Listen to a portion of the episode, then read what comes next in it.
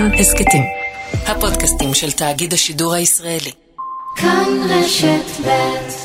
יוחנן רטנר נולד לפני 130 שנה בעיר אודסה שלחופי הים השחור. הוא הלך לעולמו במדינת ישראל כעבור 74 שנה. בין לבין הספיק הגבר הצנוע להפוך לארכיטקט ולבנות בארץ ישראל ובישראל כמה וכמה בניינים מפורסמים. עוד לפני כן היה לקצין בצבא הצאר ניקולאי, ולאחר המהפכה הבולשוויקית התקדם עד לדרגת מפקד חטיבה.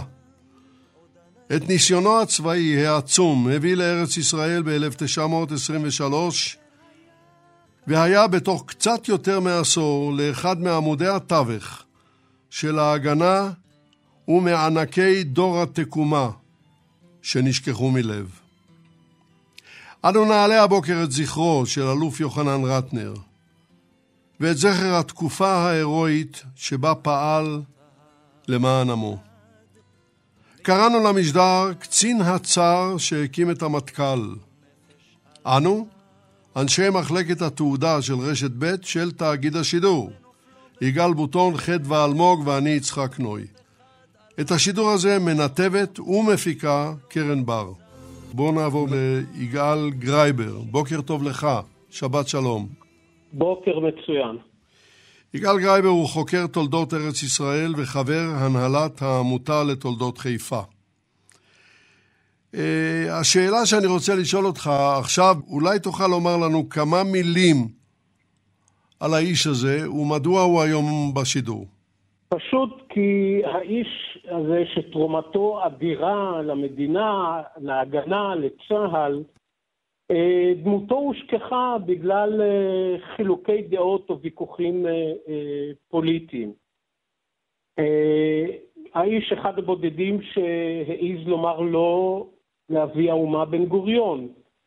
וכפי שאתה יודע, מי שכותב את ההיסטוריה זה המנצחים. תראה, אנחנו מכירים את ספר תולדות ההגנה למשל, את הוועדה שכתבה אותו ומי העביר עליו צנזורה.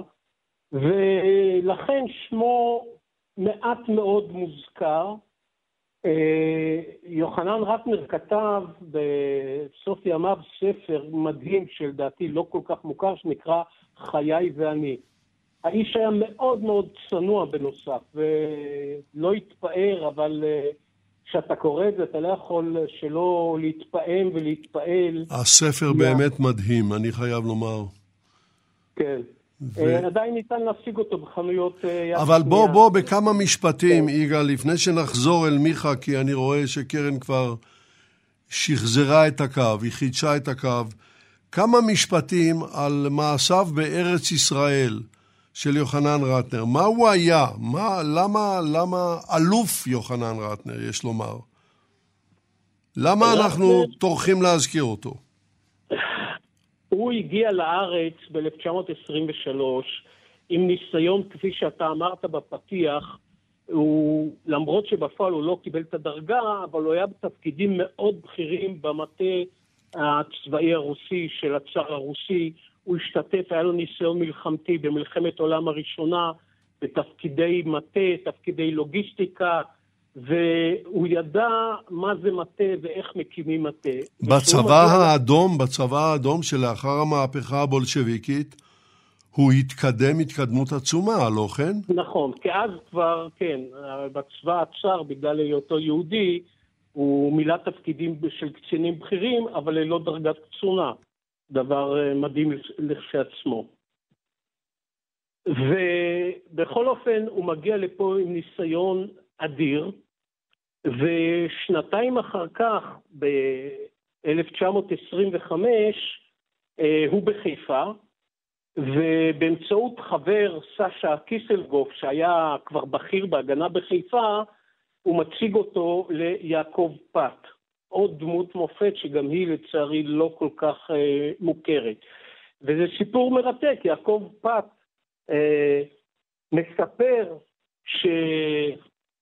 שבפגישה הראשונה עם יוחנן רטנר, ורטנר מספר לו את כל הרקע שלו, שהיה מפקד דיוויזיה בצבא הרוסי הלבן לפני המלחמה, והוא עבד במחלקת התכנון במטה, ואת כל הרקע הקרבי והפיקודי שלו, אבל הוא מבקש דבר פשוט. הוא אומר, אני רוצה להתחיל בארגון כתוראי פשוט. אני מבקש ממך, זה מה שרטנר אומר ליעקב פאט, אל תספר לאנשים אחרים על הרקע שלי. אני רוצה להתחיל מלמטה. ואז כמו מגויסים חדשים שאין להם מושג מה זה צבא ומה זה נשק, הוא משתתף בפגישות של עושה תרגילים, תרגילי סדר, פירוק והרכבת אקדחים, ודברים מהסוג הזה, למרות כל הרקע הביטחוני העצום שלו. אז ככה האיש התחיל בארגון ההגנה. אז בוא נסתפק בזה בשלב זה. אני רוצה לחזור אליך, מיכה רטנר. בוקר טוב לך, שבת שלום. בוקר טוב, יצחק. מיכה רטנר הוא בנו של יוחנן רטנר, וכמו אביו, ארכיטקט חיפאי. השאלה הראשונה שאני רוצה לשאול אותך, והיא תחזיר אותנו לאחור טיפה, יוחנן רטנר אביך במלחמת העולם הראשונה. להזכירכם, 1914-1918. בבקשה. נראה לי שצריך להתחיל עוד טיפה אחורה, משום שהוא מגיע לצבאיות במקרה, וזה נוגד את הרקע המשפחתי שלו, שהוא תוצר של שתי משפחות הנמנות על האלפיון העליון הרוסי והכלל אירופי. ולמעשה הכניסה שלו לאיזושהי קריירה צבאית היא מקרית ותוצאה של הצורך שלו ללמוד לימודים גבוהים, ולשם לימוד לימודים גבוהים הוא צריך לעמוד בבחינת בגרות רוסית כדי לשרת שירות מקוצר חד שנתי, והוא מחזיק בתעודת בגרות גרמנית, משום שב-1905 הוא נשלח לגרמניה כדי למלט אותו מהפוגרומים, וכעת הוא צריך לעמוד בבחינות בגרות רוסיות כדי לשרת שירות חד שנתי ולקבל אישור ללימודים גבוהים. וזה מה שהוא עושה, הוא תוך 3 חודשים בעזרת מורה מפורסם יהודי, הוא עומד בבחינות בגרות רוסיות בנוסף לאלה הגרמניות, ובאותה הזדמנות נוצר הקשר הראשון שלו עם בחורה בשם רחל לוברסקי, שהיא גם תלמידה של אותו המורה, וביניהם מתפתח רומן שיהיו לו השלכות לעתיד. היא עוזבת למוסקבה ללימודי מתמטיקה, הוא נכנס לשירות החד שנתי כולל קורס קציני מילואים, ובדרך הזאת הם נפרדים. הוא מסיים את הקורס בהצלחה, אבל לא יקבל דרגה כי הוא יהודי. אבל עכשיו פורצת מלחמת העולם הראשונה. מה הוא עושה? מה שהוא עושה בעקבות הקורס הקצינים, השירות החד שנתי, הוא בין מחזורי הגיוס הראשונים שנקראים לשירות, והוא מתנדב לשריון הרוסי, שמורכב משריוניות פאקארד אמריקאיות. הוא עובר קורס נהיגה, ונקלט ביחידה, והם קולטים עוד כלים ועושים להם נסיעות מבחן. באחת מנסיעות המבחן, חבר נוהג והוא רושם את נתוני הרכב, החבר נכנס במהירות גדולה לתוך ערפל, מתנגש בעגלת גולי עץ, החבר נהרג ורטנר אף החוצה, נפצע קשה מאוד, ומובהל לבית החולים היחידי הקרוב שהוא פסיכיאטרי, וכתוצאה מזה ניתוח הפציעה הוא פגום, וגם פוגע בפנים שלו בצורה חריפה. בבית החולים הפסיכיאטרי הזה, הרופאים, הוא 4 ימים בחוסר הכרה, הם אומרים לו שהם לא מבינים מדוע הוא מדבר רק צרפתית ולא מדבר רוסית, וזה ברור כי זאת השפה שהוא קלט מהחונכות שלו, השוויצריות, שאופייניות לבית עשירים רוסי. עכשיו הוא פורץ את מהפכת אוקטובר 1917. מה אבא שלך עושה? לא, זה כבר אחרי תקופה ארוכה. למעשה השירות הצבאי שלו במלחמת העולם הראשון דומה לרכבת שדים, לא להכשרה מסודרת.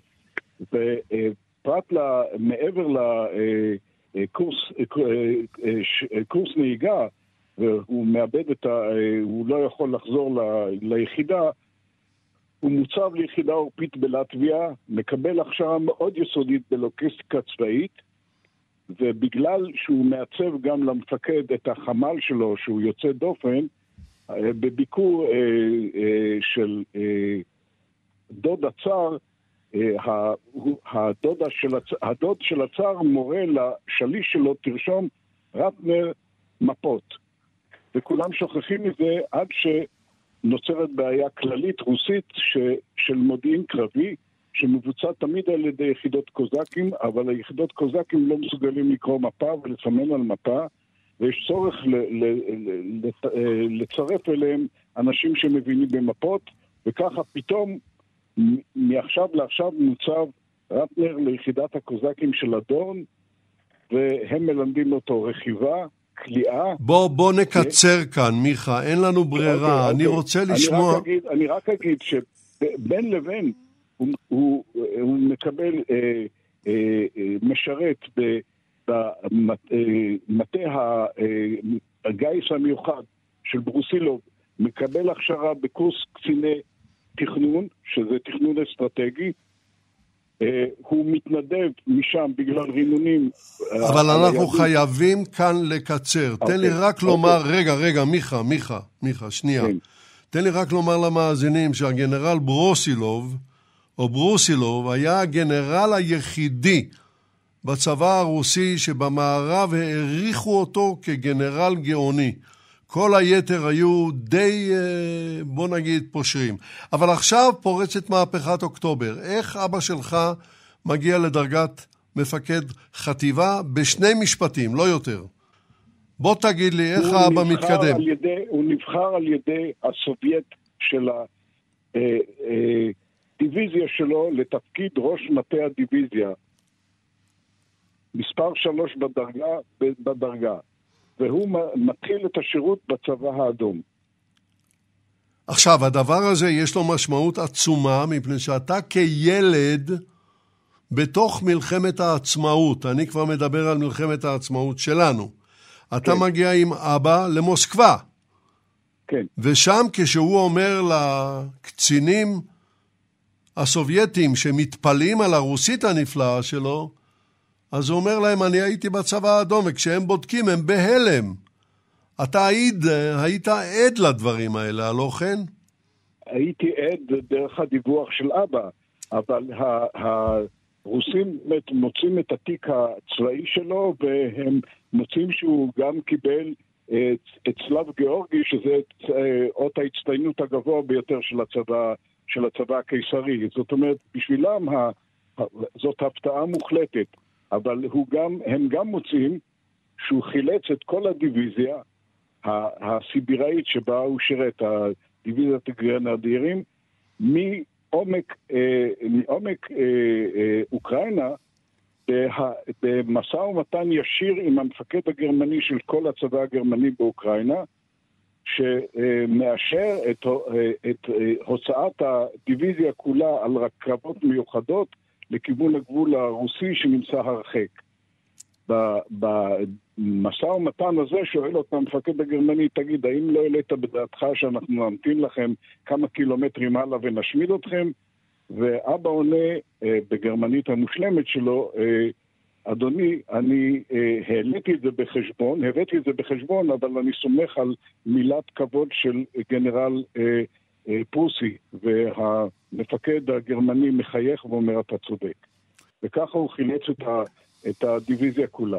אז בואו כרגע נסתפק, תישאר איתנו על הקו. אני רק רוצה לציין לטובת המאזינים שוב, שבספרו חיי ואני, יוחנן רטנר מספר את הסיפור הזה, ואז הוא מספר כיצד הקצינים הסובייטים, ואנחנו מדברים על 1948, כשהוא בא נציג של ישראל לבקש מהם נשק למלחמת העצמאות.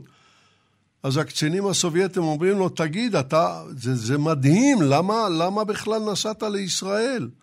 יכולת להיות גנרל בצבא הסובייטי, ואז הוא מציין בספר שלו, כן, ואז הייתי מוצא להורג בתיאורים הגדולים של סטלין. זה קטע מאוד מצחיק, בוא יישאר איתנו על הקו, אני רוצה לעבור כעת אליך, דוקטור ניר מאן. בוקר טוב לך, שבת שלום. שבת שלום. דוקטור מאן הוא היסטוריון.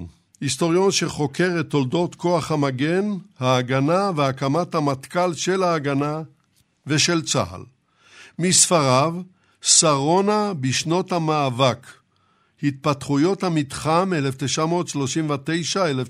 1939-1948, הוצאת יד יצחק בן צבי ומרכז גלילי לחקר כוח המגן, יצא לאור ב-2009, הספר זכה בפרס יצחק שדה לספרות צבאית, והיה ספר שנת המאה של תל אביב. וספרו השני של דוקטור מאן הוא הקריה בשנות כינונה, 1948-1955, הוצאת קרמל ומרכז גלילי, יצא לאור ב-2012, ואנחנו רוצים להתקדם כי זמננו קצר ויש לנו עוד הרבה מאוד מה לספר. דוקטור מאן, מאורעות 1929 ומינויו של רטנר ליועץ צבאי של בריגדיר קיש. בבקשה. בהיותו בן 35 הצטרף קולונל רטנר בשנת 1925 לפני פרוץ המאורעות להגנה בחיפה כפי שסיפרו קודמיי, ושם גם נקשר הקשר שלו עם רוזה כהן, אמו של יצחק רבין. לימים העיד רטנר שארגון ההגנה בתחילת דרכו לא היה אלא צורה פרימיטיבית של פדרציה. הוא השווה את הוועדים העירוניים לתאי קונפדרציה שצמרתה בתל אביב, המקיימים ביניהם קשרים רופפים ומקבלים את מרות המרכז מרצונם הטוב. מייסדי ההגנה היו מחוסרי השכלה צבאית בסיסית. ניסיונם המבצעי של אנשי השומר התבסס על שמירת שדות ורדיפה אחרי בדואים, וניסיונם הצבאי של משוחררי הגדוד הארץ ישראלי התמצא בשירות עורפי כקורפורלים בצבא הבריטי. יום לפני פרוץ מאורעות תרפ"ט באוגוסט 1929 נקלע רטנר באקראי לירושלים. מפקד העיר היה יוסף חכט, שהיה מפקד כל ארגון ההגנה. אברהם עיקר, מפקד ההגנה בתל אביב, היה מפקד העיר העתיקה, ורחל ינאית בן צבי מהמטה העירוני, היא הייתה דמות מרכזית בנוף. רטנר נשלח להבאת מסעית תרופות וחומר רפואי שנשלח לעזרת ניצולי הטבח במוצא, בטבח שבו נשחטה משפחת מקלף. ובתוכו, בתוך המשלוח, הוברחו מקלעי שוורצלוזה. רטנר הצליח להשלים את המשימה שנחשבה למבצע התאבדות מיקרוטקטי, ובמבצע זה הוא קנה את עולמו. לאחר המאורעות נקרא רטנר לפגישה עם הבריגדיר פטריק קיש, ראש המחלקה המדינית בהנהלת הסוכנות. הוא מונה ליועץ לענייני ביטחון במחלקת ההתיישבות של הסוכנות. בתפקידו הביא לראשונה את כישורי חשיבתו האסטרטגית ואת תפיסתו התכנונית. תכנון ההתיישבות במקומות בעלי שליטה טופוגרפית ובגושי יישובים היוצרים מערך הגנה מרחבי. כלומר, ההגנה הופכת מארגון שמגן על נקודות בודדות ללא שום קשר לתפיסה גושית שמבוססת על נפות. בתפקידו זה התגייס בדצמבר 1936 לתכנון מפעל ההתיישבות חומה ומגדל של ההגנה, ההסתדרות וההתיישבות העובדת, שנועד להרחבת גבולות המדינה היהודית. אז רגע, בוא נעצור כאן, דוקטור מאן, כי אתה מקדים את העגלה לסוסים. בוא תמתין איתנו על הקו, אני רוצה לחזור אליך, איגל גרייבר, ובעקבות דבריו של דוקטור מאן, לומר לנו כמה מינים על רטנר, אבי ההגנה המרחבית. כן, אני ברשותך אצטט משפט אחד מהמאמר שרטנר כתב בשנות ה-40. הגנת הארץ והגנת האוכלוסייה מבוססת על ביצור יישובים בודדים היא דרגה פרימיטיבית למדי של הגנה. עד אז צריך להבין, היישובים נבנו לפי זמינות קניית הקרקע. יישוב פה, יישוב שם, דונם פה, דונם שם. ורטנר, במיוחד לאור מאורעות תרפ"ט, כפי שנאמר שקיש ממנה אותו ליועץ מיוחד בענייני התיישבות, הוא מחליט על גושים, על יישוב שצריך להיות חלק ממערכת הגנה מרחבית, ולא רק להגן על עצמו.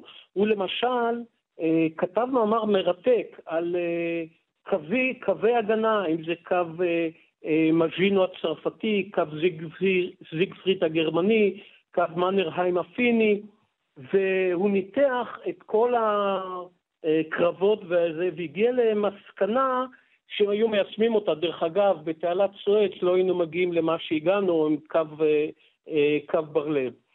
והוא זה שמפתח את תורת, אני הייתי קורא לו, אבי תורת ההגנה המרחבית, שיישוב צריך להיות קשור ליישוב השני, והשטחים שביניהם חייבים להיות גם כן חלק מאותה מערכת הגנה. יותר מאוחר לתורה שלו קראו הגנת המדרון האחורי, זה פיתוח של תורה גרמנית ממלחמת העולם. אז הוא זה שהכניס את העניין על גושי התיישבות והגנה מרחבית וקשרים בין היישובים, ולא שכל יישוב עומד בפני עצמו. כן, אז עכשיו אני חוזר אליך, מיכה רטנר, ואנחנו מוותרים על חלק מהשאלות כדי להתקדם. אני רוצה שתתאר לנו, לך קצת כמה שנים לפני התיאורים של איגל גרייבר, על בואו של אביך לארץ ישראל ב-1923. מה בדיוק היה שם? ובכן, אבי הגיע לארץ ישראל לא מציונות, אלא מתוך קשר לאותה רחל לוברסקי שהפכה לרחל קגן, והוא הכיר אותה מחדש באודסה ב-1918. הוא שומר את הקשר ומגיע לירושלים, היא נשואה וילדה את ילדה השני, בעלה הוא רופא בהדסה. היא מסדרת לו עבודה כפועל בניין פשוט, על אף זה של דיפלום אינג'ינר, בבניין הראשון של האוניברסיטה העברית, ומסדרת לו גם מגורים בחצר ביתה של כיסתה, שהיא דוקטור קגן, דמות מופת אחרת, רופאת הילדים הראשונה של ירושלים. באותה חצר מתגוררת גם אישה שהוא הכיר עוד באודסה ב-1918 ושמה רחל בלובשטיין, ואם ב-1918 רחל בלובשטיין הייתה גרוטה אנושית לאחר שנדבקה בשחפת, אז השחפת נותרה, אבל רחל בלובשטיין חזרה ליופייה המקורי, והיא מתנדבת ללמד אותו עברית, וממציאה לו גם שם מדהים, יבניה, שהיא מוצאת בתנ"ך, שמזכיר גם את יבגניה. האם אנחנו לא מדברים על רחל המשוררת? ודאי, זאת רחל המשוררת, שבשלב הזה היא עדיין כותבת שירים ברוסית, בהשפעה של המשוררת אחמטובה, וגם לגבי רחל המשוררת, דמותו האמיתית של רטנר מתגלה כחובב גדול של שירה, ובקי מאוד בשירה רוסית, מסוגל לצטט פואמות שלמות של פושקין ושירים של לרמונטוב, והיא מתאהבת בו ללא ספק, וכותבת לו 3 שירים אישיים לחלוטין ברוסית. הוא ישמור איתה את הקשר עד מותה, כאשר עם חבר אחר בהגנה, מאיר רוטברג, הם מגלים הקשר המשותף לרחל המשוררת. מאיר רוטברג היא האיש האחרון שבבוקר מותה של רחל המשוררת הוא עוד יבקר אותה, הוא יסביר את הקבורה שלה בכנרת, משום שהוא הדמות המרכזית בכנרת, ואבא יעצב את המצבה שלה המיוחדת כל כך, פינת ישיבה וגומחה לשירים. כן, זה מאוד מרגש הדבר הזה. דוקטור ניר מאן, אני חוזר אליך. כן. עכשיו אנחנו יכולים להתקדם. בואו נגיע ל-1937-8, ראש המפקדה הארצית הראשון. מה בעצם מאחורי הרעיון הזה?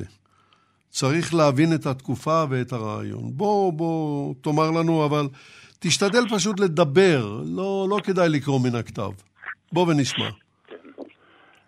1931, לאחר מאורעות תרפ"ט, הוקמה מפקדה ארצית. כלומר, במשך 10 שנים ארגון ההגנה היה רק ארגון של ההסתדרות, של ההסתדרות הכללית ושל תנועות הפועלים.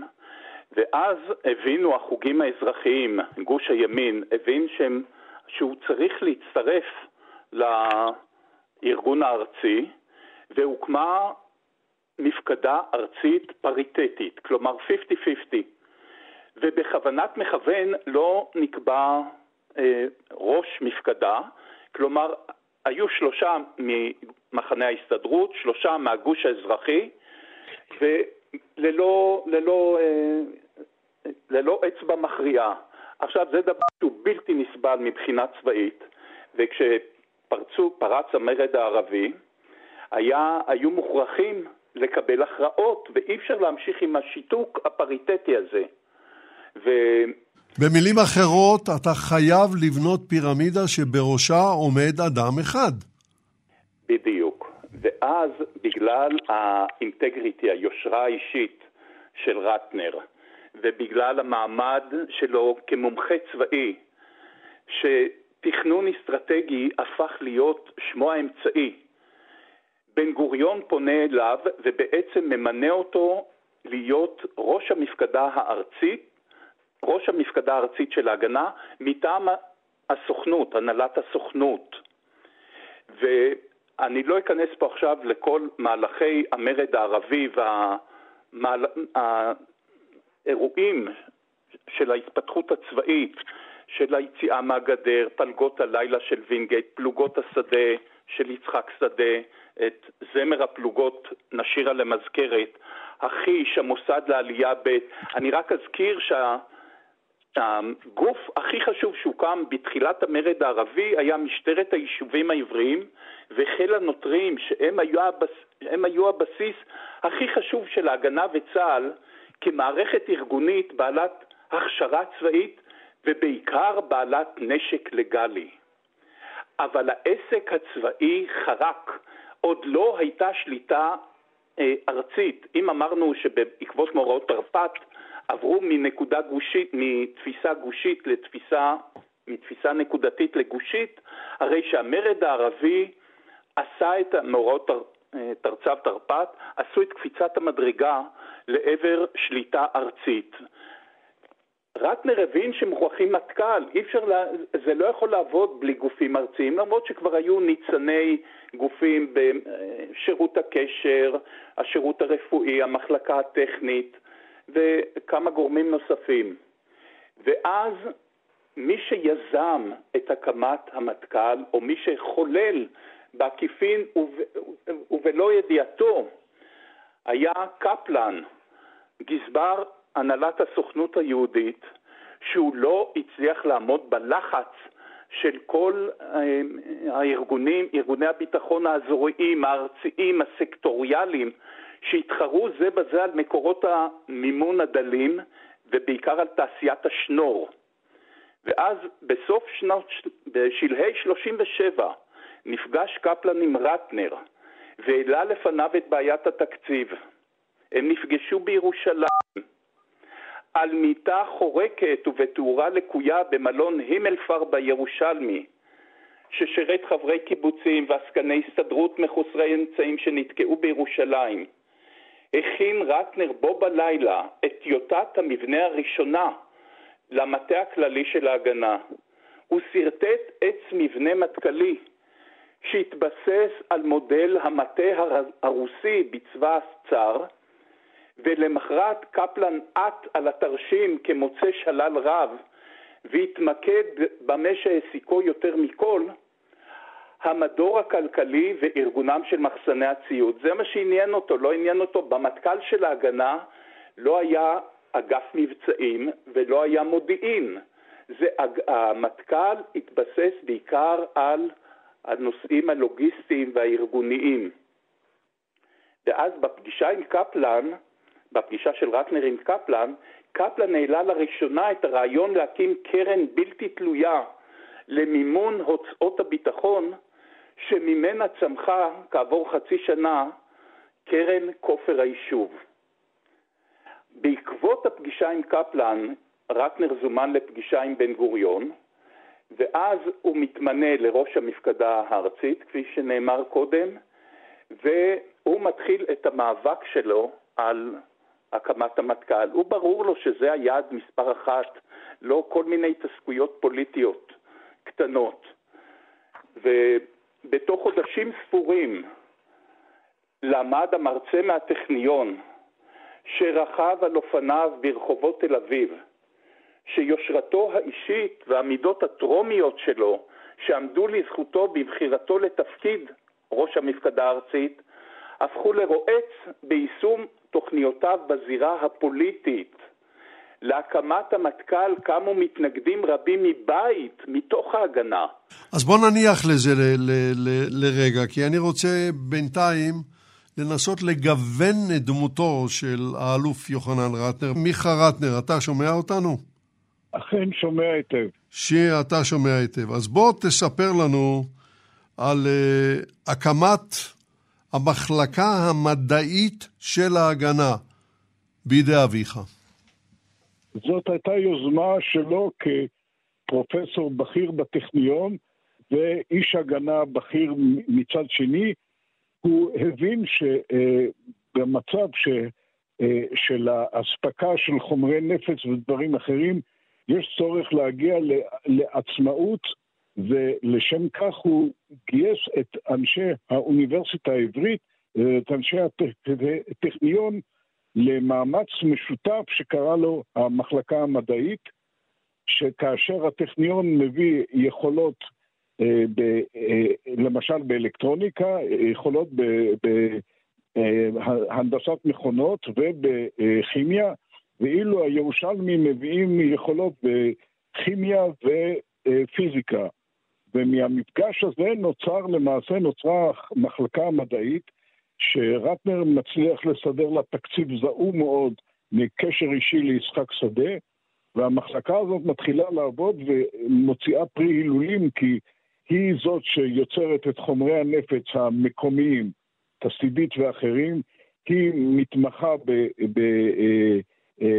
בקבוקי מולוטוב ומסכי עשן, ואני הקטן בגיל 8 צופה בירושלים. אבא לוקח אותי לתוך אוניברסיטת הר הצופים לאיזשהו מקום, ושם עומדת חבורה של אדונים מכובדים עם חלוקי עבודה של מדענים, וממתינים לאבא, וכשהוא מגיע יש ברצפה איזושהי חבית, באדמה חבית חבויה, ונשמע פיצוץ עמום, וממנו יוצא ענן עשן אדיר שלא יאומן. זה ניסוי במסכי עשן של אותה מחלקה מדעית, ואני בגיל 8 נוכח באירוע, כשלאט לאט האנשים נבהלים כי יש יותר מדי עשן, והם מפחדים שמכבי אש של האוניברסיטה יגיעו ויבינו שקרה משהו. אבל אני גם רואה מאוחר יותר, בשנת 48 מתקיימת תצוגת חיל המדע שיצא מהמחלקה המדעית, ושם כבר זה אוצר עצום של יכולות, כלי נשק אנטי-טנקים, תותח חוביצר מאולתר, מערכות ראיית לילה של קיימות רק משוכללות יותר מהאמריקאיות. בקיצור, יבול לא יאומן שמופיע בצורת חוברת בסודי ביותר של החמד, יכולות החמד. באמת קפיצת דרך אדירה, כאשר בהמשך מהחמד כמובן, בהמשך ישיר יש את רפאל, הוועדה לאנרגיה אטומית וכל שאר הניסים הטכניים שקוראים למדינת ישראל שנהפכת למדינת הייטק. כל זה יוצא מאותו המקור, כאשר האלקטרוניקה יוצאת מהטכניון, וחלק מהפיזיקה הגרעינית והפיזיקה הרגילה והכימיה יוצאות מהאוניברסיטה האחים קצ'לסקי ודוד ארנסט ברגמן, שיהיה ראש הוועדה לאנרגיה אטומית. בתחילת מלחמת העולם השנייה, הגרמנים כובשים את צרפת, ומתוקף זה, מכיוון שצרפת שלטה על הלבנט, על סוריה ולבנון, והן הופכות להיות טריטוריות בחסות ממשלת וישי, היה חשש בריטי מפני מתקפה גרמנית מצפון הארץ. ואז הם מזעיקים את רטנר, הבריטים, לצוות תכנון סופר מסווג שהקים הפיקוד הבריטי במזרח התיכון, והם מבססים את התכנונים שלהם על אופציות שונות לבלימת הבליצקריג מצפון, מצפון הארץ, לרבות אפשרות של נסיגת הכוחות הבריטים להודו, וניהול מלחמת גרילה בעורף הצבא הגרמני הכובש על ידי כוחות של היישוב. מהתוכניות האלו צמחו בשנת 1941 תוכנית מצדה בקרמל, התקיפה של כ"ד יורדי הסירה, וממנה צמח הפלמ"ח כזרוע המגויסת של ההגנה. אי אפשר להבין את הקמת הפלמ"ח בלי הנכונות הבריטית והאינטרס שעומד מציע יוחנן רטנר על לוחמת גרילה. הפלמ"ח הוקם כדי לתקוף את הגרמנים במאי 1941. כן, זה היה כמובן הפלמ"ח הראשון, נכון. כן, כן. טוב, אני בוא תמתין איתנו על הקו 2-3 דקות, דוקטור מאן. אני רוצה לנסות לחזור אליך, יגאל. והשאלה ששאלתי מקודם הייתה האגודה לפסיכוטכניקה. נושא לגמרי לא צבאי, והחלק של יוחנן רטנר בעניין הזה. כן, הגוף הזה שהוקם על ידי משה וילבושביץ, האח של גדליה ונחום ומניה שוחט, נועד להכניס שיטות מדעיות וסדר בהנדסה בארץ, בעיקר בטכניון. בהתחלה הם התחילו בטכניון, בתחומי הבניין, החשמל, החינוך, החקלאות, עבודות מתכת וכן הלאה. ורטנר הוא בתחום, יחד עם עוד כמה, דרך אגב, עמותה וולונטרית של מתנדבים. והיו לו המון פרויקטים, מוכר מאוד התכנון שלו לבית המוסדות הלאומיים בירושלים, אבל הוא תכנן את מלון עדן גם בחיפה וגם בירושלים, חבר הוועד המרכזי של אגודת המהנדסים בחיפה, חבר ועדת השופטים לתכנון בית אפק בתל אביב, הוא תכנן את בניין הפקולטה לגיאוגרפיה וגיאולוגיה באוניברסיטת ירושלים, יחד עם פרופסור אדריכל נוסף, עמנואל וילנסקי, הוא מתכנן את קופת חולים זמנהוף בתל אביב, חבר בוועדת השופטים לתכנון הבית האידיאלי ליריד המזרח ב-1936, תכננת בית ברל בצופית, 36 את תחנת האוטובוס החדשה בחיפה, גם פה עם וילנסקי, בניית בית עולים חדש ומודרני בשטח המיובש של הנמל בחיפה עבור מחלקת העלייה של הסוכנות, תכננת בית ברל בצופית. אבל עם כל זה, יגאל, עם כל זה, יגאל, יגאל, עם כל זה, מהי האגודה לפסיכוטכניקה? מהי פסיכוטכניקה? האמת שאת השם בדיוק למה הם בחרו את זה לא הצלחתי למצוא, אבל המטרה העיקרית, א', לפרסם את הנושא של ההנדסה וטכנולוגיה, ולהכניס לנסות את השיטות המדעיות מתחום ההנדסה, להכניס אותם לחיים לארץ. עד אז בארץ לא כל כך כנראה היו שיטות מדעיות וטכנולוגיות ומינוחים טכנולוגיים. אז זה כבר במרץ 1928 הסיפור הזה. כן, אולי רק נוסיף לעניין הזה שהשותפות של רטנר עם וילבושביץ, אז יש לומר על וילבושביץ שהוא היה אחד האחים של מניה שוחט. אני מקודם אמרתי, רק כנראה דיברתי לעצמי בטלפון, הם היו שלושה אחים מדהימים, נחום, גדליהו ומשה, ואחות עוד יותר מדהימה, מניה שוחט. משפחה שלדעתי יצחק רקי שווה תוכנית נפרדת. ללא ספק, ללא ספק. מיכה רטנר, אני חוזר אליך להשלים את הדברים שאמר איגל גרייבר והזכיר דוקטור מן על חלקו של אבא בהקמת הפלמ"ח.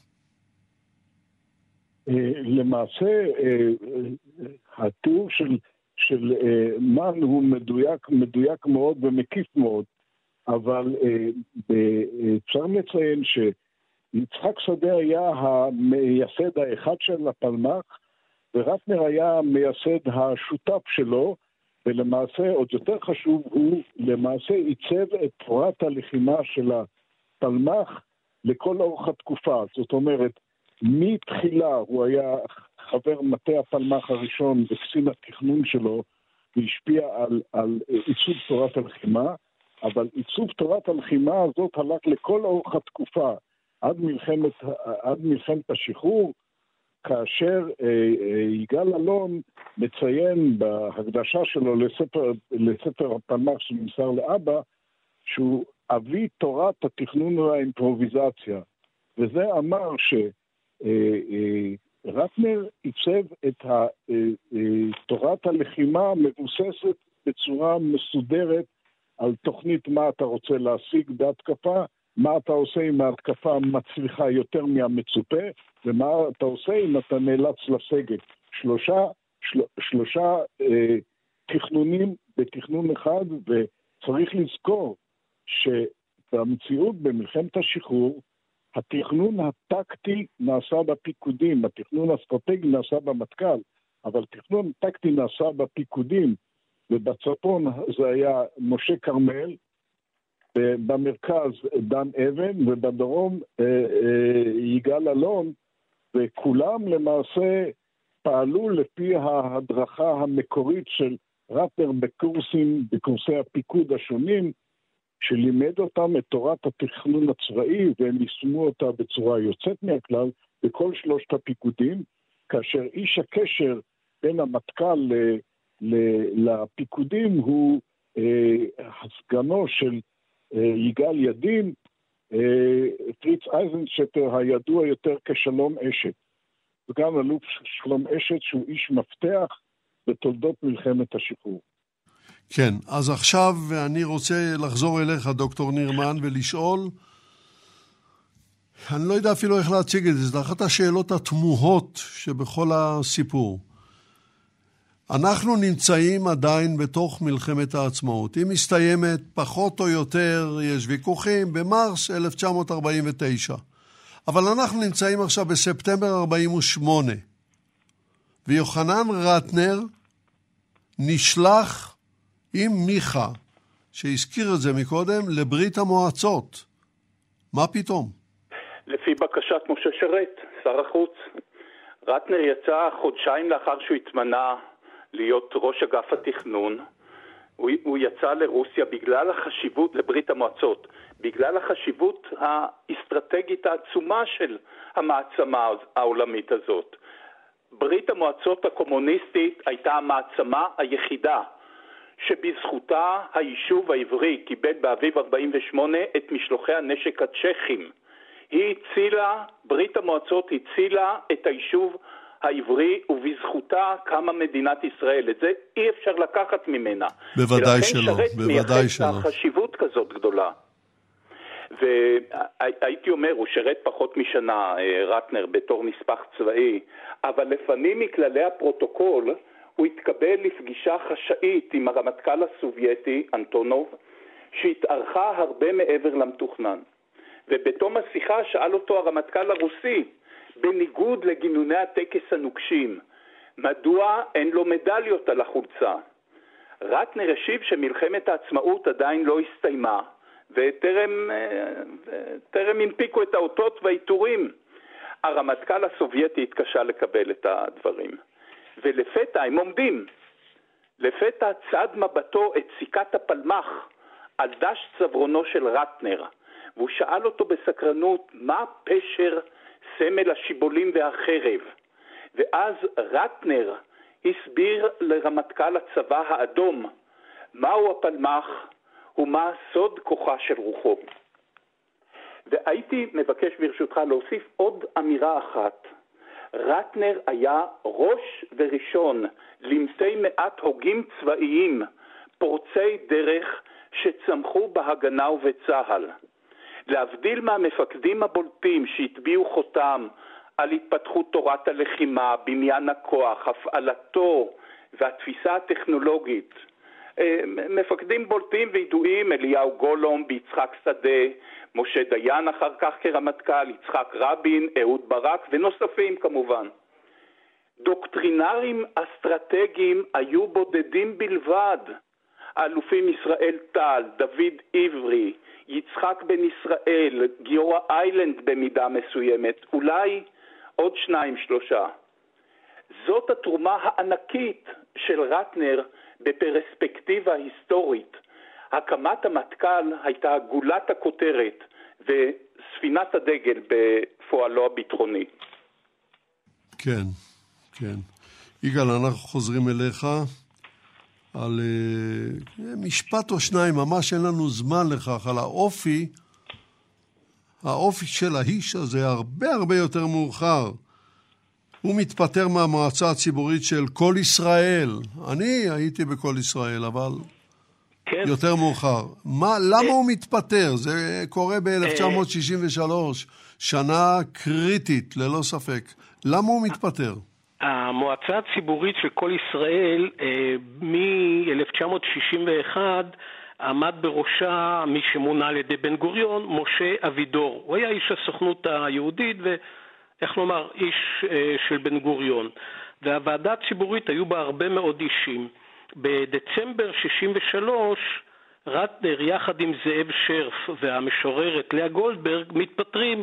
הם אומרים, אנחנו, הוועדה הציבורית, אנחנו בסך הכל חותמת גומי. מה שאנחנו אומרים, מה שאנחנו מציעים, אף אחד לא מתייחס לזה, ולכן אנחנו קמים ועוזבים את הוועדה. דרך אגב, בוועדה בין השאר היו אישים כמו חיים גורי, יצחק זבאב, ברכה חבס, עורך דין אליהו לנקין, פרופסור יהושע פראוור ועוד אישים. אבל הם, השלושה אלו עם האינטגריטי שלהם, אמרו, אנחנו לא מוכנים להיות חותמת גומי, וכאמור בדצמבר 63 קמים ועוזבים. כן. עכשיו, אנחנו כבר מתקרבים לצערי הגדול לסיום. והייתי רוצה קודם כל לפנות אליך, מיכה רטנר, בנו של יוחנן רטנר, בשאלה שהיא למעשה השאלה הזהה. זהו השלב שבו אנחנו חייבים כבר לסיים. ולשאול אותך, מה היית מבקש שהמאזינים ילמדו מהשידור? רציתי לומר שחברה אנושית משולה לשעון אנלוגיה מבוסס על אבנים יקרות המשמשות כמסבים. יוחנן רטנר הוא מהאבנים היקרות בתקומת ישראל בארבע תחומים ראשיים. הפיכת ההגנה לצבא שבדרך, עיצוב תורת הלחימה של ההגנה והפלמ"ח, עיצוב מרפת היישובים החקלאיים שיקבעו את גבולות המדינה, וייסוד המחלקה המדעית וחיל המדע. זה מספיק לארבעה אנשים שונים, אבל זה התרכז בבן אדם אחד. תודה רבה לך, מיכה רטנר. דוקטור ניר מאן, מה היית מבקש המאזינים ילמדו מהשידור? כמי שהיה שתול על פלגי הדוקטרינה הצבאית, נשא רטנר עיניו אל האופק, כשהוא נטוע בקרקע המעשה וההעזה, וזוכר תמיד את מגבלות הכוח. זה היה סוד ענקיותו ותרומתו ההיסטורית. תודה רבה גם לך, דוקטור ניר מאן. המילה האחרונה שלך, איגל גרייבר. רציתי לומר שיש לנו לא מעט אנשים בני התקופה שתרמו רבות להקמת המדינה, ואו שנשכחו או שהושכחו, כמו רטנר ויוסף חכט למשל. יש לנו את שני האישים החיפאים שהזכרתי, עמנואל וילנסקי או ילן ויעקב פאט, ואני חוזר למשפט האלמותי של יגאל אלון, עם שאינו מכבד את עברו, ההווה שלו דל ועתידו לוט בערפל.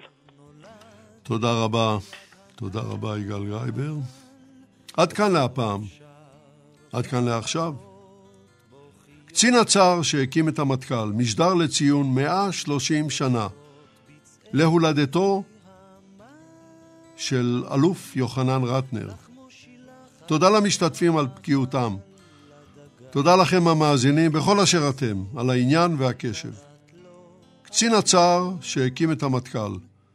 הביאו לשידור יגאל בוטון וחדוה אלמוג, ניתוב והפקה קרן בר. אני יצחק נוי.